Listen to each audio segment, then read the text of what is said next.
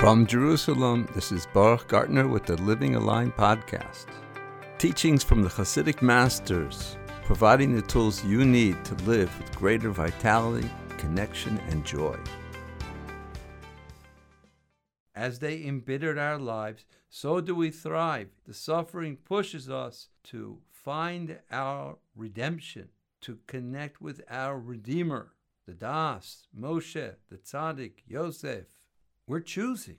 We're either choosing to be asleep or we're choosing to connect with the side of us that's awake. That's this amazing vision. Moshe himself called it the great vision of the burning bush.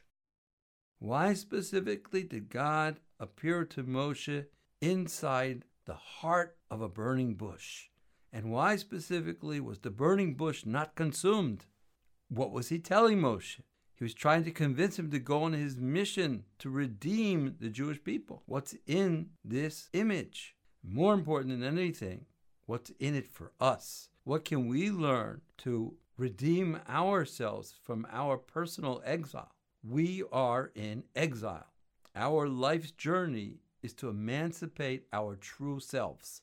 What can we learn from this vision? Year after year, the Sfas Emes goes over this medrash on the burning bush, and each time he adds additional understanding. The verse that the medrash is expounding on is from Shir Hashirim, Song of Songs, chapter 5, verse 2. I am asleep, but my heart is awake.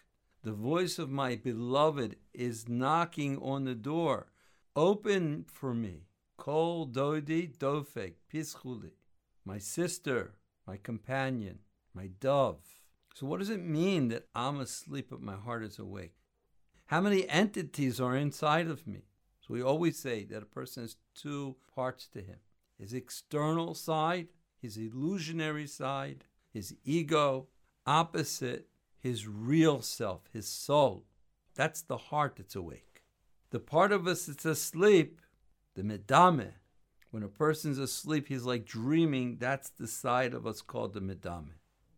But we always have to keep in mind here this is part of the vision of the burning bush. This is part of the communication of Hashem to Moshe to encourage him, to motivate Moshe to embark on this mission of redeeming the Jewish people from exile. He was saying to him, Know that there's always a part of the Jewish people that is aware, awake. No matter how dark it gets, no matter how strong the exile is, that flame is still burning. And therefore, the Medrash says on this verse, the Jewish people say to Hashem, Master of the world, yes, I am asleep, meaning I am unconscious. I've given up on mitzvahs, the 613 mitzvahs, but my heart is awake for charity. Further, I am asleep. I am unconscious when it comes to charity, but my heart is awake. I still have a yearning to give. I'm asleep when it comes to the sacrificial offerings, but I'm awake when it comes to saying Shema and davening Shemona Esrei. I'm asleep when it comes to the temple, but my heart is awake to go to shul.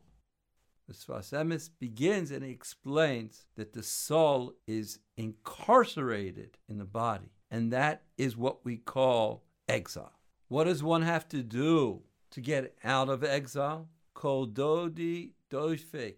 The soul is knocking on the door of the body. Open up. Make an opening so that the light of the soul can shine in. And this is what it means. They embittered their lives, that the soul is bogged down in the vanities of the world, being dragged through the mud. And when this happens, says the Sfas Emes, then the exile sets in. But the truth is that the Jewish people are the souls of the world. Everything hinges on the Jewish people themselves subjugating and nullifying their bodies to their soul. Then automatically, Hakol Keseder, everything is in order. Then the Jewish people are a light into the nations.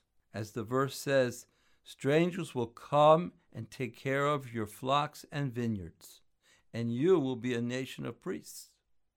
And then the godly force, the power of godliness, the soul, rules in all aspects. The soul is ruling over your body, and Hashem's godliness is revealed in the world. But in downtrodden times like now, where the body is the essence and the soul is secondary, then it's the exact opposite. The verse from Lamentations is B'nafshenu navi lachmenu. With our souls we bring our bread. We sold our souls out for bread. We literally pay with our souls. This is what it means to be in exile in all aspects. And then God is hidden in the world. So, how does one get out of exile? The Sfas Emes ends with a very practical piece of advice Shabbos. At the very least, a person ceases to work once a week and he nullifies his body to his soul in doing so. And then the soul shines. That's called the neshama yesera. The body is open to receiving the light of your soul. And this is what the Yerushalmi says on the verse Shabbos Hayom im bekolo tishmo. If you listen to my voice, this is the kol dodi. This is the voice of my beloved that's knocking at my door. This is Shabbos. Before even the giving of the Torah, Moshe suggested to Paro, give the people one day off. It's through this amazing gift that the Jewish people had a breather that they could listen to Moshe. They were so bogged down that they couldn't hear the Redeemer. So too, each and every soul yearns for Shabbos. He can hear the Kol Dodi. He can hear the pounding of the heart. When we go from the six days of the work week to the Holy Shabbos, we begin with Lecha Dodi, who are we addressing in this prayer? The downtrodden soul. We say, Wake up, shake off your dust, don your clothes of splendor. Why? Teaches the Holy Baal Shem Tov. Ki nafshi gola. This is a prayer for the individual soul's redemption. And when each and every person redeems himself, then there'll be a collective redemption and the Mashiach will come speedily in our days. Have the best Shabbos ever.